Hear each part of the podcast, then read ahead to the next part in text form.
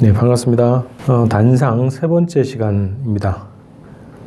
음, 제가 두 번째 방송을 하고 댓글이 갑자기 100개가 넘게 달렸어요. 120여 개 달렸는데요. 어, 관심을 많이 주셔가지고 고맙습니다. 과도한 관심에 감사드립니다. 댓글 많이 남겨주시는데 그 좀 격조 있는 댓글을 더 요청을 좀 드리겠습니다. 어, 이게 뭐 보수 진보 다 떠나가지고 한반도 문제와 관련한 우리 민족의 운명과 관련한 어, 제 의견이고 제 단상입니다. 그래서 보수 진보 다 떠나서 민족 운명과 관련된 문제에 대해서 좀 진지하게 음, 의견 좀 남겨주시고요. 고민과 사색을 하고 또 연구 조사가 좀 필요합니다. 그래서 좀 댓글 논쟁이 좀 수준 있게 진행됐으면 좋겠다. 그런 요청을 좀 드리면서 음, 그 홍카콜라라고 홍준표 전 대표가 최근에도 유튜브 방송을 시작을 했어요. 어, 저도 잠깐 들어가 봤는데, 어, 어, 많은 분들이 또 구독을 하시더라고요. 그래서 저도 이제 더 각성을 하고 더 열심히 해야 되겠다 이런 생각을 하면서 어제 올라온 음, 콘텐츠를 잠깐 봤습니다. 홍준표 전 대표가 유튜브로 시작한 이유에 대해서 얘기를 하셨더라고요. 저도 아마 첫 방송할 때 제가 이제 이 방송을 왜 시작하게 됐는가에 대해서 설명을 드렸는데 아마 이걸 보고 자극을 받으셔가지고 어, 그 방송을 한 거 아닌가 싶은데 홍준표 뭐전 대표도 뭐 가짜 뉴스 뭐 이런 것들 왜곡된 보도 왜곡된 사실을 좀 바로잡겠다 이런 취지인 것 같은데 어, 제가 볼 때는 음, 몇 가지 올라온 콘텐츠를 보니까 가짜 뉴스, 막말 방송, 반북 방송 뭐 이렇게 될 것 같은 생각이 들었습니다. 어, 어쨌든 뭐 선의 경쟁을 한번 해보는 걸로 음, 저는 스스로 마음 먹었습니다. 자, 최소한 이 한반도 평화 문제와 관련한 거, 또 한반도 주권 문제와 관련한 거, 우리 민족의 그 번영, 발전을 위한 문제에서는 보수진보 다 따는 거 아닙니까? 근데 이거를 한사코 반대하는 거는. 보수가 아니고 어, 수구 냉전, 뭐 친미사대, 뭐 이렇게 규정받을 수밖에 없다고 생각합니다. 그래서 음, 정말 한국에서 정치를 하고자 하는 분들, 최소한 정치인이라고 한다면, 그 정치 지도자가 되고자 한다면, 음, 최소한 자기의 이념이 사회주의든 뭐 자본주의든 봉건주의든 관계없습니다. 그거 다 떠나서 최소한 우리 국민들, 국민 주권을 대표하고 국민의 이익과 민족의 평화 변형, 이 문제에서는 이견이 있을 수 없죠. 방법론 차이가 있을 수도 있어도 이견은 있을 수 없다고 봅니다. 그런데 이런 주제 민족 문제와 관련된 통일 문제와 관련된 문제에서 가짜 뉴스, 막말 방송을 해서는 어, 보수 축에도 끼지 못한다. 이런 말씀을 드리면서 오늘 제가 하고 싶은 말씀을 좀 드리도록 하겠습니다. 자, 오늘의 단상 세 번째 주제는 어, 한미 working group 관련한 얘기입니다. 한미 working group이라고 여러분들 들어보신 분들 계실 텐데요. 이게 9월 평양 선언, 평양 공동 선언 음, 이후에 갑자기 미국에서 어, 제안한 음, 기구입니다. 제안해서 만들어진 기구입니다. 10월 29일 날 스티브 비건이라고 지금 오늘 한국에 들어와 있는데요. 미국 대북 정책 특별 대표가 갑자기 방한을 했어요. 그래서 청와대를 방문해서 이례적으로 정유 안보실장을 본 게 아니라 임종석 비서실장을 불러다가 어, 무슨 말을 했는지 모르겠지만 어쨌든 이례적으로 비서실장을 먼저 불러고 나서 여러 어, 관료들을 만났겠죠. 그 뒤에 어, 청와대가 발표를 했습니다. 30일 날, 그 다음날 발표했는데 10월 말에 한미 워킹 그룹, 뭐 한미 뭐 실무 협의체 뭐 이런 것들 어, 설치하기로 합의했다. 이렇게 발표를 했습니다. 그래서 이 그룹의 역할이 뭐냐? 비핵화 협상 전략. 뭐 북한 비핵화를 얘기하는 거겠죠. 북한 비핵화 협상 전략, 그리고 대북 제재 이행, 그리고 남북 관계 등을 주제로 해서 한국의 외교부, 청와대 국가안보실, 통일부, 그리고 미국의 국무부와 백악관 국가안보회의, 그리고 재무부 등이 소속된, 소속된 관료들이 참여하는 범정부 협의체라는 겁니다. 단순하게 실무 어, 협의체 이렇게 이름은 되어 있지만 전 음, 부서를 다 아우르는 통과라는 그런 부서가 모이는 어, 범정부적 협의체라는 겁니다. 한미 간에. 어, 그래서 이게 한국 정부의 남북 협력 사업, 남북 관계 전반에 대해서 조절, 통제, 지휘, 압박하는 역할을 할 것으로 제가 그 당시에 예상을 했는데요. 어, 뭐 그 예상대로 지금 가고 있습니다. 자, 갑자기 이게 왜 나왔냐? 어, 여러분도 보셨겠지만 9월 평양 공동선언 그리고 군사 분야 합의서 이 합의서가 채택되고 발표되고 나, 난 뒤에 미국이 굉장히 노발대발했다는 거 아닙니까? 청문회 아, 국회 국감장에서도 확인된 것처럼 그 폼페오 미국 국무장관이 강경화 장관한테 전화해서 지금 무슨 생각을 하고 있냐? 음? 왜그 앞서거나 이런 식으로 호통을 쳤다는 거 아닙니까? 특히 군사 분야 합의서 관련해서. 그래서 이후에 무슨 뭐 미국에서 군사 분야 합의서를 적극적으로 뭐 지지하고 이행하겠다, 어, 보장하겠다 이렇게 말을 했지만 굉장히 노발대발했다는 거고 평양 공동선언 군사 분야 합의서 이게 미국 입장에서는 굉장히 당황스러웠다는 거죠. 그래서 시급히 어, 이 한국 정부를 이대로 둬서는 안 되겠다 이렇게 판단을 했을 거라는 거고요. 그래서 한미 워킹 그룹이라고 하는 이 특정한 문제, 남북 관계에 관련한 문제를 다루는 한국 정부의 대북 정책, 대북 행보, 대북 계획과 관련된 논의를 하겠다고 설치된 것이 한미 워킹 그룹입니다. 그럼 그야말로 남북 관계를 철저하게 미국의 어, 속도, 방향, 의도에 맞게 조절 통제하겠다는 목적으로 만들어진 거라는 거죠. 자, 오늘 19일입니다. 19일 오늘부터 2박 3일 동안 2차 대면 회의를 하게 됩니다. 어, 1차 회담을 지난 워싱턴에서 어, 진행이 됐어요. 11월 20일 날 워싱턴에서 첫 회의를 열었어요. 거기서 이제 출범식을 했고 12월 7일 날 이번 달에 7일 날 화상회의를 했다고 합니다. 이 소식은 거의 안 알려져 있지 않죠. 그리고 한 달 만에 어, 다시 대면 회의를 한다는 겁니다.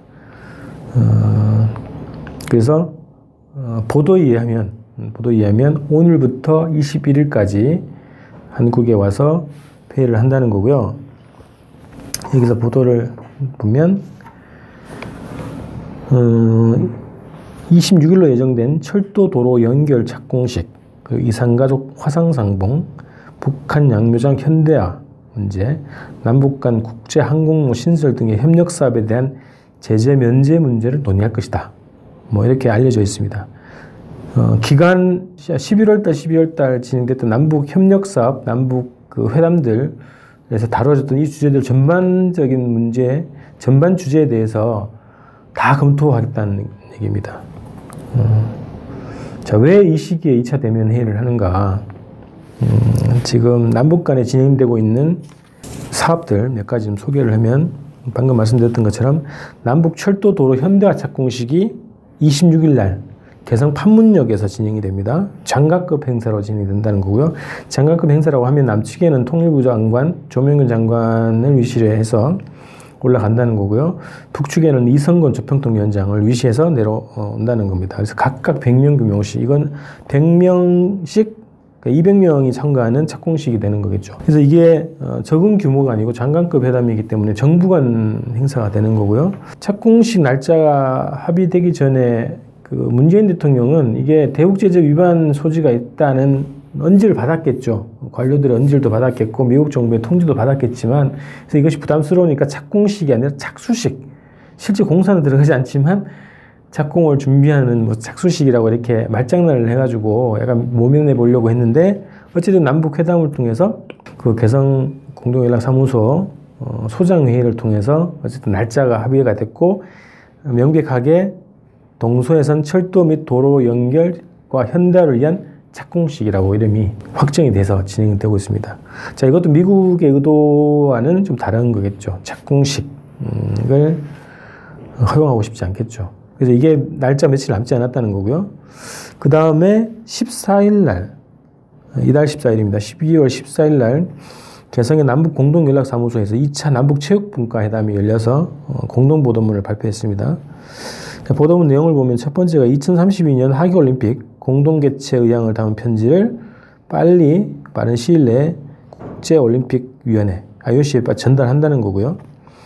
그리고 내년 2월 15일에 스위스 로잔에서 국제올림픽위원회와 그 남북 체육 관계자들 회의를 개최한다 합니다. 그래서 요 올림픽 개최 문제를 협의를 하겠죠. 그 다음에 2020년 도쿄 하계올림픽 어, 내후년입니다. 도쿄 하계 올림픽의 공동 진출 관련해서 단일 팀 출전 경험이 있거나 국제 경기 연맹이 제안하는 종목을 중심으로 단일 팀 구성을 하기로 했다는 겁니다. 그래서 뭐 여러 가지 있겠죠. 뭐 농구도 단일 팀 들어가겠죠. 그래서 이런 것들이 단일 팀 구성을 한다는 거예요. 그리고 합동 훈련도 계획을 하겠다는 거고. 도쿄 패럴림픽 경기대회도 같이 간다는 거고요. 그런 합의가 있습니다. 그 체육회담 합의가 됐었고요. 그 다음에 요때 14일 요 즈음에 해서 남북 양묘장 현대화 관련한 실무회담 이후에 직접 평양을 방문했죠. 남측의 그 산림청을 비롯해서 전문가들이 평양 양무장에 방문을, 방문을 해서 어, 북 양무장 현대화 사업 관련한 협의를 했다는 겁니다. 그래서 구체적으로 음, 어느 정도 계획이 좀 섰던 것 같은데요. 이런 회의가 있었고요. 그 다음에 남북 간 국제 항공로 신설 관련해서는 원래 이제 이 항공로 개설하는 문제는 남북 간에 그동안 별 얘기가 없었는데 갑자기 북측에서 제안해서 이 회의가 어, 개최가 된 겁니다. 그래서 지금 그 남북 그 항공로를 보면 지금 남측에서 북측으로 가려면 서해를 이렇게 돌아서 북측 평양으로 가는 그런 항공 노선입니다. 그리고 남북 관계가 이게 어, 안 좋을 때 항공로가 또 우회하는 항공로 를 운영했었고 그래서 바로 이제 그 직항로를 이용하지 못했죠. 근데 이제 북측에서는 음, 항공로 어, 신설 관련한 회담을 개최하면서 음, 구체적인 안을 내놨습니다. 그래서 남북 간의 직항로를 듣고 그 다음에 한국에서 그 국제 항로를 이용할 때 직항로를 이용하자. 그래서 음, 북쪽 지역을 이렇게 돌아가지 말고 바로 북쪽 지역을 통과하는 그런 항공 노선을 어, 새로 만들자라고 하는 그런 제안을 했다는 겁니다. 그래서 이 제안이 나오고 나서 뭐 송영길 의원이나 이런 분들이 국제 직항로를 이용하게 되면 연간 뭐 400억 가까이 음, 비용을 줄이셨다 이런 얘기도 나와 있죠. 그래서 이런 문제에 대해서 이번에 한미 워킹 그룹 음, 회의에서 다 다루겠다는 겁니다. 음, 어쨌든 철도도로 연결 착공식 굉장히 상징적인 사업이겠죠. 그래서 요거를 며칠 앞두고 지금 급하게 지금 미국이 들어온 것이다 이렇게 좀 봅니다. 그래서 이런 남북의 어, 합의들 이런 합의들이 미국이 생각하는 속도, 미국이 생각하는 수준 넘지 못하도록 통제하기 위해서 지금 워킹그룹을 운영하고 있는데 지금은 어쨌든 철도도로 연결 사업 어, 관련한 내용 그리고 남북의 기존 합의들의 이행 문제에 대해서 어, 조절 통제를 하기 위해서 남북 어, 한미 워킹그룹을 지금 개최하는 것이다 이렇게 봐야 될 것 같습니다. H시대 총독부도 아니고 이런 한미 워킹 그룹이라고 하는 게 치욕적인 겁니다. 자 이게 왜 갑자기 어, 이런 기구까지 꾸려서 미국이 조절 통제를 하 려고 하는가? 저는 이 선언문에서 합의된 음, 이 문구가 아마 미국을 가장 깜짝 놀라게 하지 않았을까 싶었습니다. 9월 평양 공동선언에 그 선문에 이렇게 나와 있습니다. 양 정상은 민족 자주와 민족 자결의 원칙을 재확인하고 남북 관계를 민족적 화해와 협력, 확고한 평화 공동 번영을 위해 일관되고 지속적으로 발전시켜 나가기로 하였으며 현재의 남북 관계 발전을 통일로 이어갈 것을 바라는 온결의 지향과 여망을 정책적으로 실현하기 위하여 노력해 나가기로 하였다. 9월 평양 공동선에서 담긴 내용입니다. 민족 자주와 민족 자결에 미국이 가장 화들짝 놀라지 않았을까. 그래서 어, 굉장히 무리수를 두고 한미워킹 그룹이라는 것을 어, 기구를 만들어서 제도화시키고 이 기구를 통해서 한국 정부를 통제하려고 하는 것이 미국의 구상이다, 구도다, 의도다 이렇게 봅니다. 자, 그래서 미국 때문에 뭔가 속도가 제대로 나, 나지 않고 전면적인 남북 교류 협력 사업, 남북 경제 협력 사업 이것이 다 지금 맡기고 있습니다. 제가 이전 방송에도 말씀드린 것처럼 유엔 안보리의 결의, 어, 그, 그것이 남북 관계, 남북 경협 사업을 막는 것이 아니라 미국의 제재, 미국 정부 자체가 경협 사업을 막고 있다는 거죠. 구체적인 표현이 이 한미 워킹 그룹이라고 봐야 되겠습니다. 자, 이제 점점 한국 정부도 그렇고 문재인 정부도 그렇고 우리 평화통일 진영, 우리 국민들도 그렇고 이대로는 안 되죠. 어, 미국의 간섭, 통제 이런 것들을 더 이상 용납할 수 없다. 한국 정부, 문재인 정부도 고민을 해야 됩니다. 결단을 해야 되겠죠. 이걸 넘어서야 됩니다.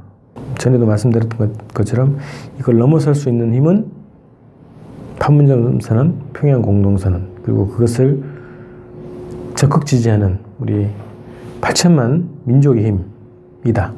그리고 우리 남쪽으로 보면 우리 1700만 어, 촛불 항쟁의 주역들 이 이걸 넘어설 수 있는 힘의 원천이다. 이렇게 생각을 합니다. 자, 이렇게 한번 생각을 해봅시다. 자, 이게 한미호 큰 그룹을 통해서 확인되는 것이지만 트럼프가 지난달에 그랬죠. 어, 개성공단 재가동 문제에 대해서 한국 정부가 전향적으로 고민을 하고 있다고 하니까 한국 정부는 그렇게 할 수 없다. 자기의 승인을 받아야 된다.